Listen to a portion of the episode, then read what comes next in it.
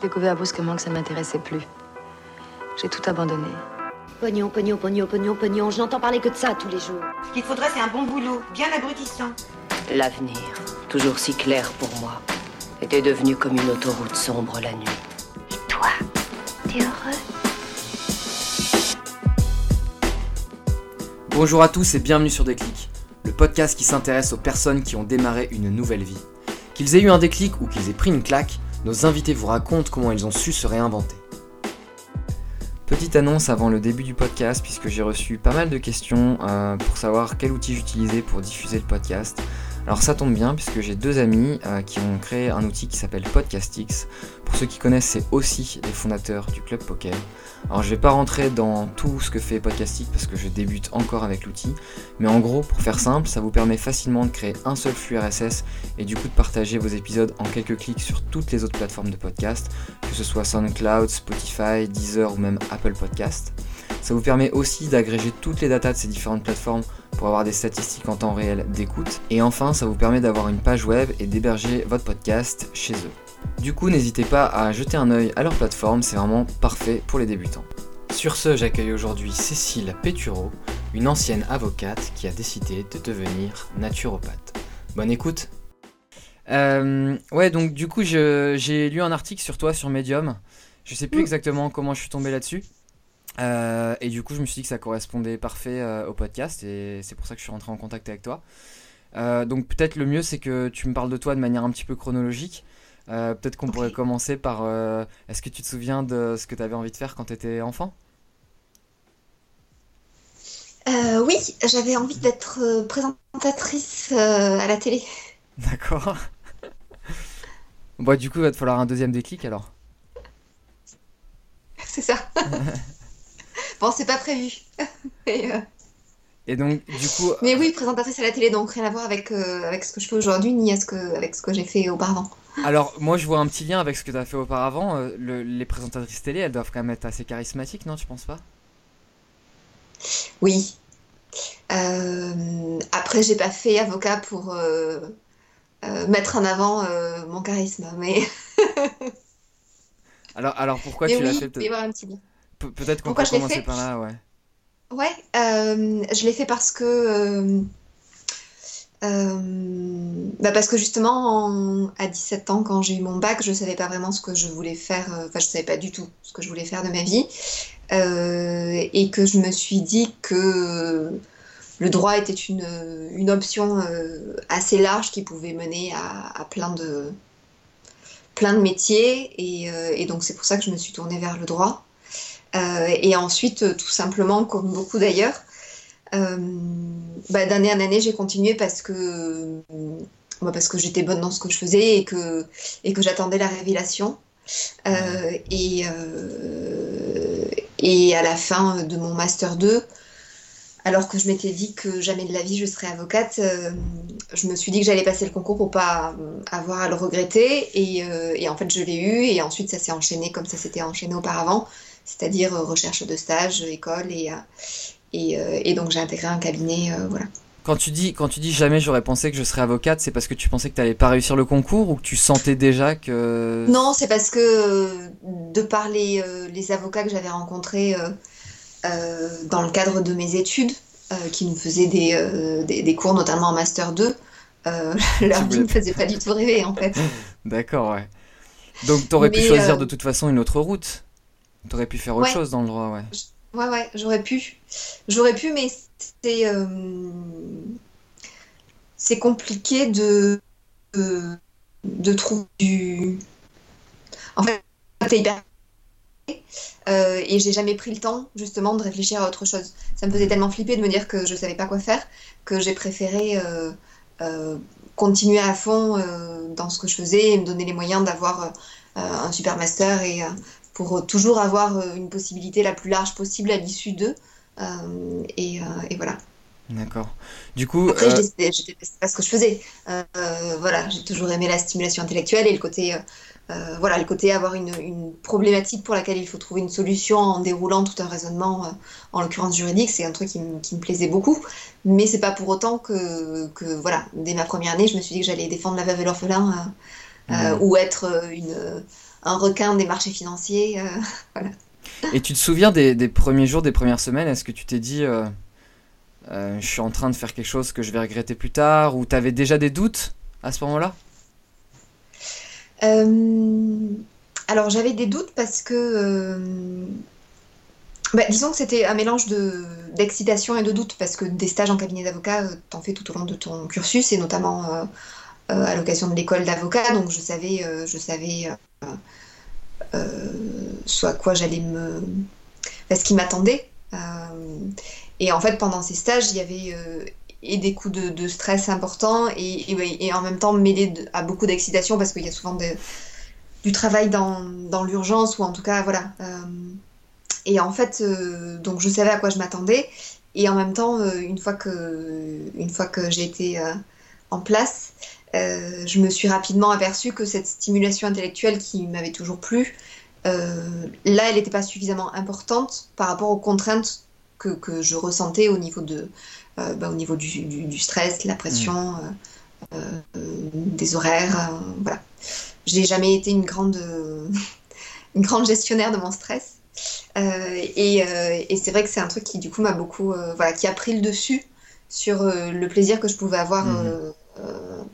À réfléchir à des, à des problématiques juridiques en fait. On, on, va reparler des contraintes juste après pour bien comprendre, parce que je connais pas grand chose au droit. C'était dans quel, dans quel secteur? Tu faisais du prud'homme Tu faisais. Alors, ouais, j'étais en droit du travail. Ok. Donc en plus, je, sais pas, d'un point de vue extérieur, c'est peut-être le plus chiant, non? Non, non, non, c'est pas le plus chiant. Et pour le coup, euh, j'avais envie de. Alors, ça fait hyper bateau de dire euh, je voulais un contact humain, parce que, bon, dans un grand cabinet, euh, quand tu défends des employeurs, le contact humain, il est quand même minime. mais disons que, en fait, j'ai fait un Master 2 en droit des affaires, et je me suis plutôt spécialisée et tournée vers le droit du travail parce que je trouvais que c'était euh, parmi les droits qui étaient les plus euh, concrets euh, et, effectivement humains, entre guillemets.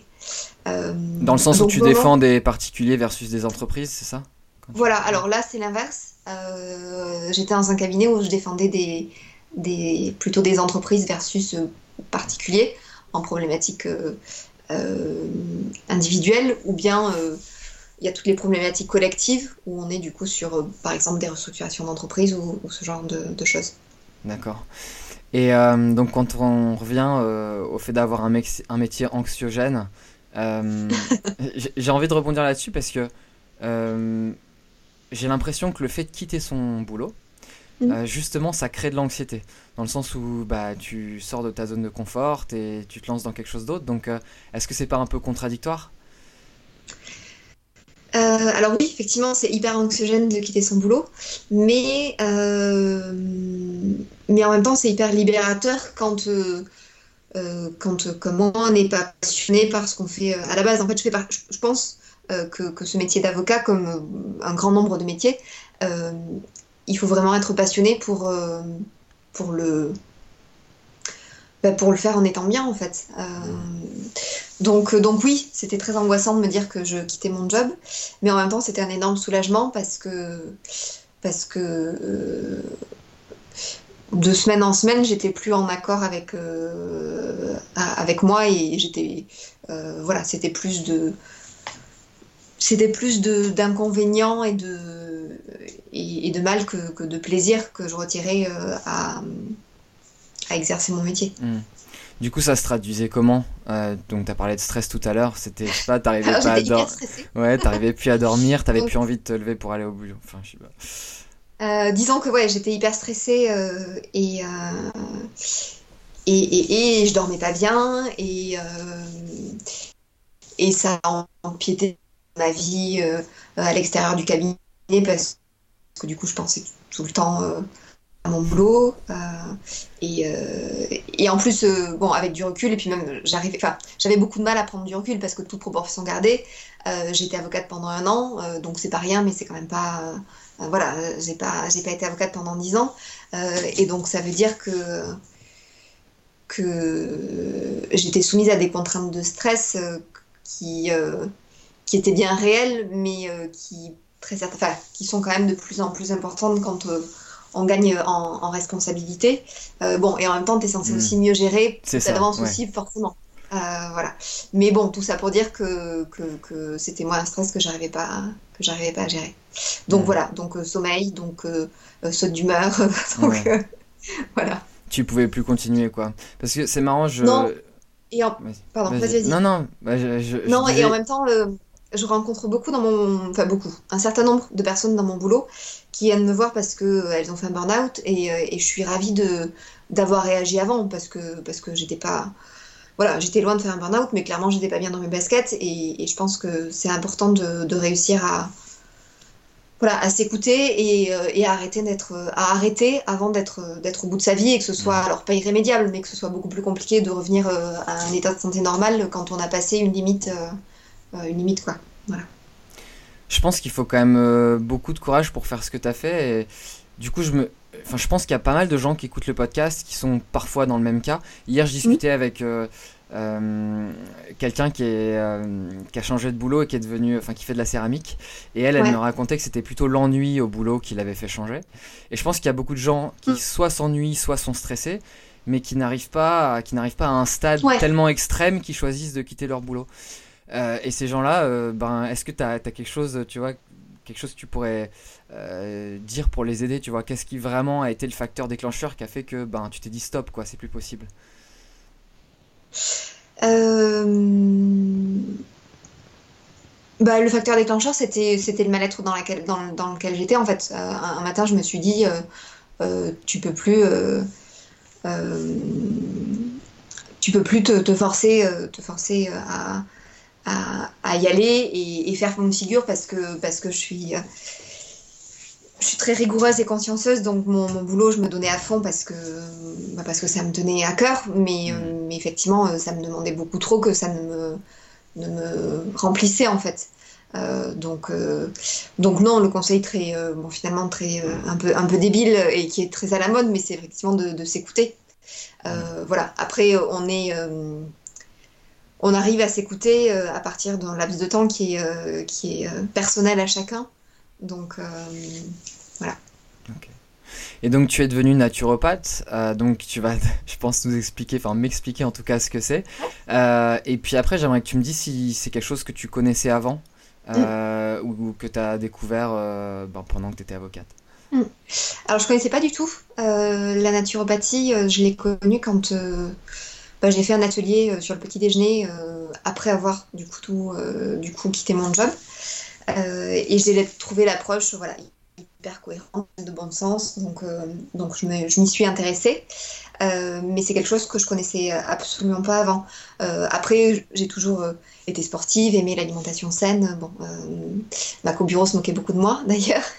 mais, mais donc voilà, c'était une sensibilité que j'avais, mais c'était une, une approche et une matière que je connaissais absolument pas. Donc en plus, tu as quitté ton boulot vraiment euh, sans plan derrière, quoi, si j'ai bien compris. Ouais, j'avais pas de plan. Ouais, c'était. Euh, enfin, je voulais être serveuse, je l'ai été pendant quelques, quelques mois. Mais effectivement, euh, voilà, j'avais une idée de ouvrir un resto ou un bar. Enfin, je pense que comme beaucoup de gens qui, qui quittent leur job euh, et puis au bout de quelques mois de réflexion et de rencontres avec des professionnels, je me suis dit qu'en fait non, euh, c'était pas un truc qui m'animait suffisamment. Euh, et, en fait, j'ai gardé la, le fil directeur alimentation et, contact avec les gens, ce qui me manquait beaucoup quand, quand j'étais avocate. Et, et, en fait, bon, ça s'est déroulé comme ça et, j'ai trouvé la naturopathie. D'accord. Donc pour, pour expliquer concrètement euh, ce que c'est, alors je me suis renseigné évidemment un petit peu euh, sur toi avant, avant d'enregistrer le podcast. Il me semble que tu disais que ça reposait sur trois piliers. Alors si je me trompe pas, il y a alimentation, sport, et alors le troisième, est-ce que c'est sommeil? Alors non, c'est la gestion des, des émotions justement, dans lequel j'ai progressé. Euh, mais effectivement, ouais, les trois piliers sur lesquels le, naturopathe va systématiquement se baser, ça va être ton alimentation, ta gestion du stress et des émotions et l'exercice physique. Euh, donc c'est une approche qui se caractérise par euh, sa globalité. c'est très à la mode le fait que ce soit, on parle beaucoup d'holistique, donc effectivement, ça fait partie de ces approches qui sont holistiques, parce que l'objectif c'est vraiment s'intéresser à la personne au niveau global. Qu'est-ce que tu veux dire par holistique? Holistique, ça veut dire global. Ça veut dire que je m'intéresse à la façon dont euh, euh, tu vas manger, tu vas dormir, tu vas gérer ton stress, tu vas faire du sport, tu vas éliminer, euh, tu vas te sentir en règle générale. Donc on, on ne se, on ne fait pas de focus unique sur, sur le corps physique, mais tu as aussi tout l'aspect émotionnel notamment qui, qui rentre en, en ligne de mire. D'accord, en fait. ok. Ok, très bien. Je comprends mieux ce que c'est. Ouais, et puis c'est plutôt, enfin euh, voilà, derrière euh, tous ces, ces beaux termes, c'est plutôt beaucoup de bon sens en fait. C'est juste ton hygiène de vie au quotidien. Donc euh, voilà, l'alimentation, le sommeil, la digestion, euh, euh, des choses très, très basiques, mais qui font que bah, tu te sens bien au quotidien ou pas, Mhm. finalement. c'est que- des petites choses de tous les jours qui, qui ont un réel impact sur, sur ton, ton état de santé, ton état de fatigue, ton état d'énergie, tout ça. Et tu penses que le fait d'avoir eu euh, euh, des mois difficiles avant de quitter ton boulot, ça a joué là-dessus, sur ce choix? Le fait ben, de mal dormir, de Euh, pas, de pas te sentir bien, etc. Non, je pense pas. En fait, euh, euh, non, parce que pour le coup, euh, alors effectivement, quand euh, j'étais pas bien dans mon job, euh, je faisais beaucoup de sport pour, euh, voilà, naturellement, parce que j'avais besoin euh, d'évacuer. Mais mais j'avais du mal à mettre pour justement gérer ce stress. Donc je me suis pas vraiment, j'ai pas vraiment suivi les conseils naturaux que je donne, que je donne à présent aux gens qui viennent me voir quand ils sont en méga stress. Donc j'étais pas la pire, mais j'étais pas non plus la meilleure élève, quoi. Voilà. Ok. Niveau, niveau formation, est-ce qu'il y a des, des formations spécialisées? Comment ça s'est passé pour toi? Parce que donc j'ai compris comment tu avais découvert ça euh, de manière un peu hasardeuse. Euh, comment Ouais. tu t'y es pris du coup? Est-ce que tu t'es dit tout de suite, ok, il faut que je me forme? Alors oui, clairement, je ne me voyais pas ne pas me former, parce que bon, tu t'es pas tapé 8 endroits pour te dire que tu vas y aller euh, freestyle. Euh, mais, euh, mais oui, je me suis renseignée. Alors la particularité de cette profession, c'est qu'elle n'est pas reconnue par l'État, euh, comme ne l'étaient pas les ostéopathes il y a quelques années. Donc bon, c'est une reconnaissance qui euh, viendra à plus ou moins euh, long terme, je l'espère et j'en suis sûre. Mais donc tout ça pour dire que tu as un panel d'écoles qui est très euh, disparate et dont la qualité est aussi très disparate, du Mhm. fait qu'il n'y ait pas de réglementation. Euh, et tu as une, une fédération qui s'appelle la FENA qui en fait affilie un certain nombre d'écoles qui se sont mises d'accord sur un contenu euh, commun, sur un nombre d'heures commun, et donc du coup qui donne de la crédibilité à la formation qu'ils proposent. Euh, donc j'ai choisi une des écoles euh, affiliées à cette fédération. Et, euh, et tu as aussi plusieurs options de cursus. Euh, souvent, enfin souvent, ouais, je pense que la majorité des gens qui font une formation en naturopathie, ils font ça en parallèle de leur job. Euh, et ensuite, ils choisissent ou pas d'exercer le métier. Mais donc, c'est souvent des formations qui sont faites en, en trois ans, les week-ends. Et tu as aussi la possibilité de le faire en, en un an de façon intensive. Euh, donc, c'est ce que j'ai fait, puisque moi, je voulais rapidement euh, re-rentrer dans la vie active et, et- et payer mon loyer. T'as un Euh, bac, donc, un bac coup, plus euh, 9 du coup. Pardon? T'as un bac plus 9 du coup. C'est ça. Et donc, du coup, j'ai fait, j'ai fait un an de formation intensif et j'ai été diplômée en décembre 2017. Donc, ça fera bientôt deux ans que, que je suis installée. Donc du coup, c'était où cette formation? À Paris. D'accord. Paris. Et euh, euh, en fait, on a euh, trois grosses à Paris qui s'appellent Isupnat, le Sénato et Euronature. Et j'ai fait Isupnat. Voilà. D'accord. C'est les effectifs de combien de personnes à peu près? de plus en plus grands effectifs. Euh, on était euh, 70. D'accord. Ouais, c'est beaucoup. Ouais. Alors, bon, rien à voir avec, enfin, si on compare à des, classes de fac, des amphis, euh, rien à voir, mais sinon, euh, bon, c'est vrai que c'est assez. Et c'est de plus en plus. euh, c'est un métier qui, euh, a un peu le vent en poupe. Donc, du coup, euh, euh, il y a de plus en plus de formations qui sont de plus en plus d'écoles euh, de, euh, d'écoles et de classes et de promotions qui sont euh, créées. Euh, donc, ça, tend à, exploser un peu. Aujourd'hui, ton quotidien, du coup, tu as plusieurs clients, tu formes les gens, tu, euh, tu fais découvrir euh, euh, ta nouvelle passion. Comment ça se passe? Ouais, alors en fait, c'est c'est assez c'est variable et d'ailleurs c'est ça qui est, qui est aussi intéressant. En fait, je suis au cabinet trois jours par semaine, donc lundi, mardi, samedi. Le mercredi, je suis dans un institut qui s'est créé à Levallois, qui est une maison de l'après-cancer, qui s'appelle l'Institut Raphaël. Euh, et donc, je passe la journée à faire des consultations pour des personnes qui sont soit en cours de traitement, euh, chimio, radiothérapie, soit après les traitements, pour euh, bah, voilà, redonner de l'énergie, minimiser les effets secondaires des, des, traitements. Donc, ça, c'est le mercredi une journée. Et ensuite, les jeudis, vendredis, je les consacre aux interventions d'entreprise. Voilà. D'accord. Et aux podcasts et aux interviews. Ouais. c'est une grosse, une grosse semaine, du coup.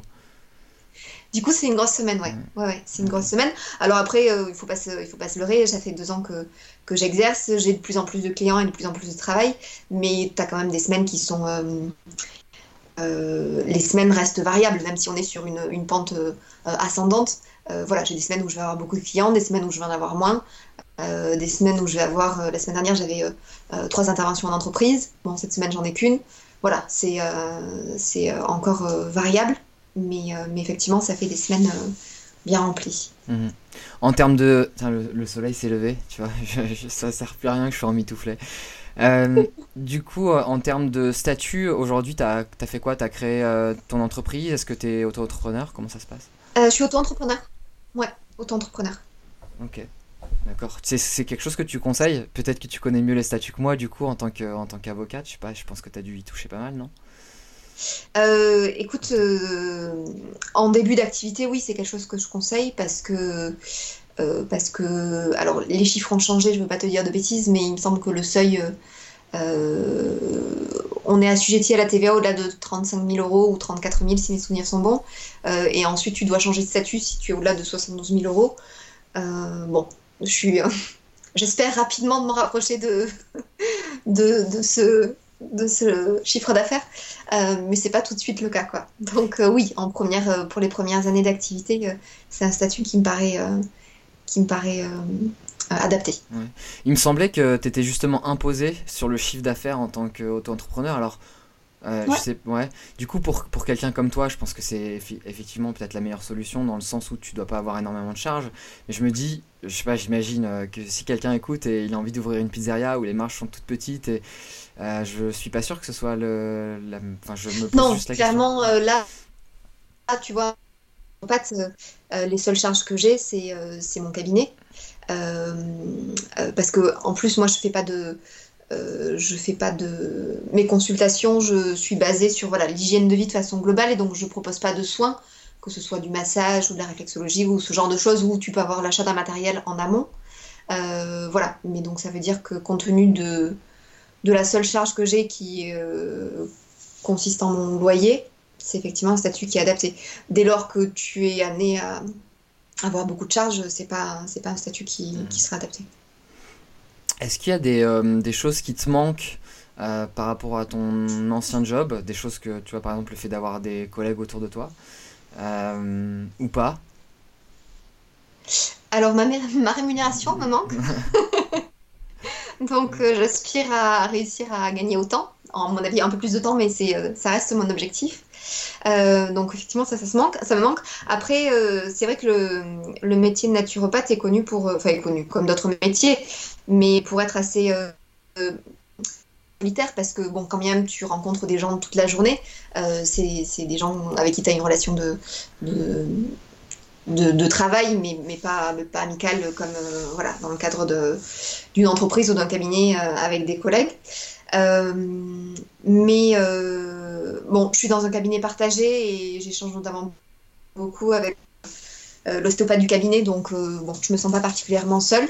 et ce qui fait aussi la force du métier, c'est de s'entourer d'un bah, réseau de praticiens, euh, voilà, que ce soit ostéopathe, que ce soit psy, que ce soit sophrologue, euh, toutes ces, euh, ces, techniques qui peuvent être indispensables dans une charge justement globale de la personne. voilà. Donc oui, effectivement, l'exercice, il est, solitaire parce que bah, tu es toute seule en face de ton client. mais bon, c'est pas, pas quelque chose dont je, souffre trop et, je revois mes anciens collègues de cabinet avec plaisir. D'un point de vue euh, euh, ben, démarchage client, c'est quelque chose que tu as dû. Euh, du coup, tu étais dans un cabinet d'avocats, je suppose que c'est pas toi qui vas chercher les clients. En tout cas, à l'époque, c'était peut-être les clients qui arrivaient directement dans, bah, via, je sais pas, le, la notoriété du cabinet. Aujourd'hui. Ouais, et puis via l'associé. Et à la... oui, exactement. Alors c'est vrai que ça marche comme ça. Euh, du coup, euh, maintenant, ben, c'est un petit peu toi qui maîtrises tout. C'est des choses que as, enfin, auxquelles tu as dû toucher. Comment tu t'y prends? Est-ce que tu t'es formé aussi en marketing? Est-ce que c'est venu naturellement? Comment tu te, ouais, comment comment t'arrives à te créer une notoriété, quoi? Ouais. Alors effectivement, euh, alors je ne me suis pas du tout formée et c'est vrai que c'est quelque chose quand, quand bien même on a effectivement un, module à l'occasion de la formation. Bon, le, finalement, ça suppose, ça suppose un, job, un job à, temps plein si tu veux vraiment faire du démarchage. Et, donc, donc écoute, j'ai commencé par mettre sur les réseaux sociaux, chose que je n'étais pas du tout réseaux sociaux. Et après avoir euh, euh, lutté et résisté pendant plusieurs mois, euh, j'ai décidé de créer mon compte Instagram et de prendre mes salades en photo, ce que je m'étais refusé de faire jusqu'à présent. Ça va, c'est pas trop anxiogène Instagram? Et Écoute, non, parce que je prends ça comme un outil de travail avant tout. Euh, et c'est pas voilà, c'est pas censé être le reflet de ma vie quoi. Euh, c'est vraiment euh, outil de travail. donc non, je prends, je prends du coup du recul, même si bon, il faut pas se leurrer, c'est un truc qui est qui est quand même assez addictif. mais voilà, donc ça c'est bon. puis bon, je suis pas, je suis, loin d'être encore une une extra. Hein. J'oublie régulièrement mes plats en photo et je déjà entamés avant de, prendre la photo. Donc euh, bon, je suis pas encore tout à fait au point. Euh, mais sinon, euh, plus sérieusement, écoute, tout joue, enfin tout le réseau joue beaucoup. donc oui, j'ai activé le réseau que je pouvais avoir en tant que avocate. j'ai fait partie pendant plus d'un an d'un réseau d'entrepreneurs qui s'appelle le BNI, où l'objectif c'est que toutes les semaines on se retrouve euh, autour d'un petit déjeuner et effectivement euh, euh, tu recommandes les gens dont tu connais parfaitement l'activité et eux-mêmes font la même chose. Donc j'ai fait ça pendant un an et ça te permet et toutes les semaines de pitcher sur ton activité parce que tu as 30 secondes et donc du coup c'est un exercice hyper, hyper utile ensuite dans ta façon de, t'exprimer. et puis ça te permet voilà, de, te créer un réseau. donc ça, ça a été pendant un an et ça m'a voilà, ça m'a bien aidé. Et ensuite, euh, bah ensuite c'est un travail au quotidien de, de, bouche à oreille, de euh, d'ateliers euh, en entreprise qui, qui pouvoir toucher des particuliers qui auraient des problématiques précises à, traiter et, et, et, et, puis ensuite à tout ce qui est entreprise dont le job est justement euh, de proposer à leurs clients un atelier naturo ou sophrologie ou coaching sportif ou voilà ce genre de choses. Et, euh, et, donc je travaille aussi avec ce genre de d'entreprises qui euh, qui peuvent me permettre d'intervenir pour des grosses boîtes au sein desquelles dans lesquelles je n'ai pas encore d'entrée. ouais, c'est-à-dire que tu, je suppose que tu es rémunéré par les entreprises et toi en plus ça donne de la visibilité potentiellement pour que certains employés de l'entreprise deviennent des potentiels clients, ouais, c'est ça. C'est ça, voilà. L'idée, c'est que les ateliers collectifs, moi j'aime beaucoup, et c'est pour ça que j'aime beaucoup faire les deux, c'est qu'en fait, euh, tu donnes euh, euh, des clés concrètes sur des thématiques qui ont été définies en amont et qui ont souvent un lien avec bah, le sommeil, le stress, l'alimentation, l'énergie. Et, et, en même temps, donc les gens sont hyper curieux et l'objectif, c'est de leur donner des, clés concrètes et, d'avoir bah, la possibilité de les, de les voir ensuite en, suivi individuel si jamais il y a une problématique euh, particulière euh, qu'ils ont qui a fait euh, écho avec à l'occasion de l'atelier. Voilà. Tu as parlé d'une association d'entrepreneurs, tu as dit DNI, ça veut dire quoi exactement? Alors BNI, BNI. c'est Business Network International. ok, d'accord. Donc en fait c'est vraiment des entrepreneurs de tous les horizons ou c'est très très lié au secteur bien-être? Alors, c'est des... Non, non, c'est des entrepreneurs de tous les horizons. En fait, euh, la particularité, c'est que dans chaque groupe BNI, euh, donc c'est quelque chose qui existe en France, mais qui existe aussi en Asie, aux États-Unis, euh, n'est représenté qu'un seul membre de chaque profession. Ça veut dire que j'étais la seule naturopathe, qui avait qu'une sophrologue, qui avait qu'un avocat en droit du travail, qui avait qu'un avocat en droit de la famille, par exemple. Et l'objectif, c'est que chacun d'entre nous connaisse parfaitement l'activité des autres membres de façon à pouvoir les euh, recommander dans notre sphère euh, personnelle ou professionnelle. Euh, voilà. D'accord, ok. Si je reviens un peu sur le, contenu de, la naturopathie, si demain tu as un client qui vient te voir, quelles, sont les premières questions que tu lui poses? Et puis aussi, est-ce qu'il y a un problème récurrent chez les gens en général? Est-ce que la majorité des gens viennent te voir pour la même chose? Ouais, euh, alors première question que je pose, bon c'est tout bête, les états enfin voilà, l'état civil,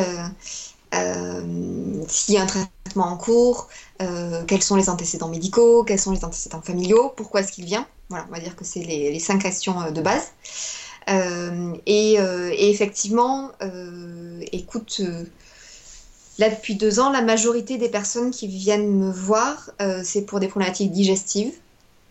Ça va être voilà, digestion, sommeil, stress, euh, problématiques de peau, euh, beaucoup aussi de problématiques euh, plutôt féminines de, de, troubles menstruels, de fertilité, de grossesse, de ménopause, ce genre de choses. Euh, tu vas aussi y avoir des, des, la question du poids, euh, qui n'est pas euh, la raison pour laquelle on vient si, pas le plus souvent me voir, mais mm. bon, c'est. Et d'ailleurs, c'est plus souvent les hommes qui viennent, qui, qui viennent pour ah des, ouais, c'est marrant ça. Des volontés de, pensé, ouais, ouais. volonté de perte de poids. Et puis ensuite, tu as aussi tout ce qui est euh, optimisation des performances sportives. Euh, J'ai pas mal de, notamment de sportifs qui font du trail ou euh, de l'ultra trail qui viennent me voir effectivement euh, parce qu'ils en ont marre d'avoir mal au bide euh, au bout du, du 15e kilomètre. donc ça fait partie aussi de, des, des, panels de personnes qui, qui, peuvent venir me voir. Mais finalement, les problématiques, et c'est ça qui est aussi hyper intéressant, sont très, très variées. voilà, mmh. même si la, la la variable digestion euh, revient de façon plus récurrente. Euh, ensuite, c'est euh, c'est plutôt très varié. Voilà. Et ça va du simple, voilà, des simples mots, on va dire, bénins, même si ça c'est gênant au quotidien, à des choses plus, beaucoup plus ancrées ou des pathologies qui sont beaucoup plus lourdes, où là, l'objectif, c'est d'accompagner en, parallèle de l'éventuel traitement allopathique qui est, qui est suivi. J'ai vu dans une vidéo YouTube euh, d'une, euh, je crois que c'est d'une maman euh, qui a dû faire un, entretien avec toi justement, et elle disait que tu lui avais déconseillé de boire du café le matin. Et alors moi j'en bois pas du tout, mais je, je voulais savoir si c'était pour les bonnes raisons. je voulais que tu m'en parles un petit peu. Alors en fait, ça a coupé, donc du coup, tu m'as dit que tu avais vu une vidéo YouTube où effectivement je lui avais déconseillé de boire du café, et ouais. du coup, tu te demandais s'il fallait que tu arrêtes aussi Non, donc du coup, moi j'en bois pas, mais je veux savoir si c'est pour les bonnes raisons. moi j'en bois, bois, bois pas parce que j'ai pas mal de problèmes de sommeil, et donc du coup, j'évite totalement ouais. la caféine, parce que de toute façon, ouais. euh, je suis ultra sensible, je vois que je fais beaucoup de tachycardie si j'en bois. Donc j'ai switch sur le thé, qui est beaucoup plus léger, je peux en boire des litres et a priori je ressens rien. Euh, je voulais savoir si c'était ça, s'il y avait d'autres raisons. Ou, euh... Alors effectivement, il y a ça. Après, sache que si tu bois des litres de thé, ça fait quand même un, un, apport en, en théine qui est important et pas négligeable. que c'est extrêmement diurétique le thé. Donc effectivement, c'est ah bah, intéressant et, et c'est très riche en antioxydants, donc c'est aussi très intéressant. Mais euh, si, si c'est sur des litres, ça peut faire beaucoup. Et enfin, c'est acidifiant. Donc bon, c'est pareil, voilà, t'as as les... Okay. De toute façon, il ne faut pas se leurrer. Quoi qu'on quoi qu'on fasse, si c'est dans l'excès, euh, c'est néfaste. Voilà, euh, que ce soit euh, les légumes verts, le thé ou le chocolat en fait. mais voilà, donc effectivement, le café, une des raisons, ça va être éviter de surexciter le système nerveux quand on est déjà sujet à, du stress ou à des problématiques de sommeil. Euh, une des raisons qui peut justifier de le diminuer, c'est euh, euh, bah justement, comme le thé, s'il est consommé en excès, c'est l'excès d'acidité. Euh, que ça peut créer au niveau de, l'organisme. Euh, et euh, en fait, ton, ton, corps, pour bien fonctionner, doit être un équilibre acido-basique. Et bah, de par les vies que...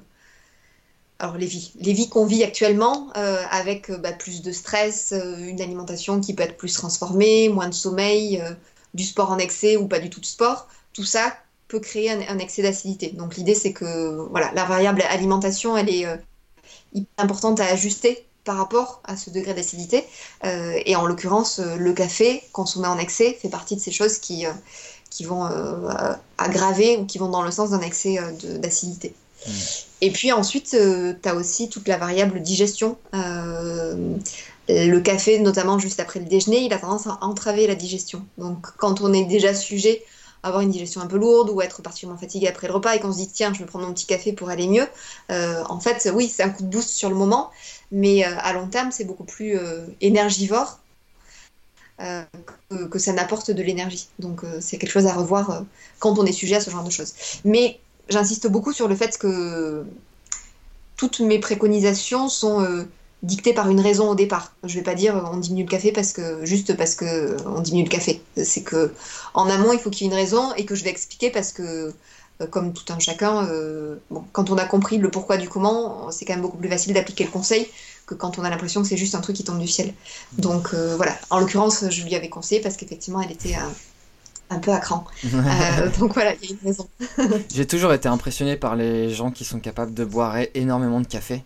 Moi, j'avais mes collègues qui pouvaient s'en enfiler 5-6 par jour et qui n'ont aucun problème de sommeil. J'ai jamais compris. Moi, j'en bois un à 11 heures, je sens encore les effets à 20 heures. Quoi. Ouais. Bah ça c'est hyper euh, hyper subjectif voilà en fonction de, chaque organisme on est beaucoup plus ou moins euh, sensible à, la caféine et aux excitants en règle générale peut-être que ça te fait pareil si tu bois du coca ou J'en bois pas non, plus. Bon, bah voilà. Mais bon, pareil, de par la caféine qui contient, euh, ça peut avoir exactement les mêmes effets. Il y en a dans le chocolat et pourtant, ça, c'est vraiment pas un truc que j'ai diminué, aucun souci. ok, ben écoute, euh, moi j'ai fait le, tour de toutes mes questions. Je trouve que c'était super intéressant. Je sais pas euh, si tu as d'autres choses à rajouter. Je pense que ça peut être bien de, te, bah, de finir par te donner la parole, déjà pour savoir où est-ce qu'on peut te retrouver. Et euh, puis si tu avais quelque chose que tu voulais dire notamment à, des gens qui se poseraient des questions sur leur métier actuel et qui auraient euh, euh, des idées en tête et qui n'arriveraient pas à franchir le pas par exemple? Ouais. écoute, en fait le conseil c'est c'est celui que je te donnais tout à l'heure qui est un peu un peu niais mais qui, mais qui finalement me paraît le plus, le plus sensé, le plus vrai, c'est de, s'écouter en fait. Euh, voilà, après, euh, je pense que, alors, moi je crois au fait qu'un jour, tu as un déclic qui fait que tu te dis, euh, bon, c'est bon, il, faut, que ça change en fait. Pendant des mois et des mois, tu peux un peu ranger ton frein et, te demander, voilà, être conscient que ça va pas, mais pas réussir à sauter le pas. Et, et je pense qu'à un moment donné, il y a un déclic qui fait que, bon, tu te dis qu'il faut avancer. Euh, donc je pense qu'il ne faut pas non plus culpabiliser de façon excessive à pas réussir à sauter le pas euh, et à s'autoflageller parce que ça ne fait pas avancer les choses, euh, mais se faire confiance et se dire que bah, à un instant T, ça va, ça switcher un peu, un peu automatiquement et naturellement. Euh, et, euh, et, voilà. Et ensuite, où est-ce qu'on peut me retrouver? Euh, bah Alors, j'ai un super compte Instagram, comme tu l'as compris. mais non, je plaisante. Donc, effectivement, oui, j'ai un compte Instagram, mais c'est pas, ce n'est pas la seule. Enfin bon, je. J'aimerais qu'on retienne autre chose de moi que mon compte Instagram, parce que ça vaut pas la peine. mais donc j'ai un cabinet dans le 9e arrondissement, qui est métro Grand Boulevard, qui est rue du Montmartre, Montmartre et euh, on peut prendre rendez-vous via Doctolib. Voilà, plateforme hyper euh, simple. et ensuite, ben ensuite, toutes les personnes qui travaillent en entreprise et qui aimeraient avoir des interventions d'une naturo sur des thématiques comme le sommeil, le stress, l'alimentation, le système immunitaire, la détox, qui n'hésitent pas à en parler à leur CE ou à leur DH. Euh, qui serait euh, sujet à proposer des interventions euh, pour, pour les collaborateurs. Tu as vraiment tout type d'entreprise ou c'est quand même assez axé bien-être justement Non, c'est tout type d'entreprise. Ça va être de la petite start-up à Nestlé ou voilà. Donc c'est très, c'est très variable. après, on est sur. je pense qu'il y a une sensibilité et une prise de conscience accrue des entreprises euh, par rapport au, au bienfait et, euh, et, à l'intérêt de proposer des choses euh, qui ont attrait au bien-être au travail aux collaborateurs. voilà, je pense que les, entreprises y sont beaucoup plus sensibles qu'il y a 10 ou 15 ans. et en même temps, il y a une offre aussi très variée et, de plus en plus large. Donc voilà, c'est à elles de, choisir et d'identifier ce qui peut être le plus pertinent pour leurs équipes. D'accord. T'as un site internet pour terminer? Oui, un site internet, euh, cécile-péturo.com. Très simple. Tu peux, tu peux appeler Péturo pour les gens, même je le mettrai dans la, dans la description, mais... euh, Donc Péturo, E P-E-T-U-R-E-A-U. Merci beaucoup Cécile. Merci beaucoup Théo. À bientôt. Salut. Au revoir. Merci à tous d'avoir écouté l'épisode jusqu'au bout, j'espère vraiment que ça vous aura plu. Surtout n'hésitez pas à me contacter pour me dire ce que vous en avez pensé. Pour recevoir les prochains épisodes, c'est très simple. Vous pouvez vous abonner sur iTunes ou sur SoundCloud ou encore cliquer sur le lien qui est dans la description pour rejoindre mon chatbot. A bientôt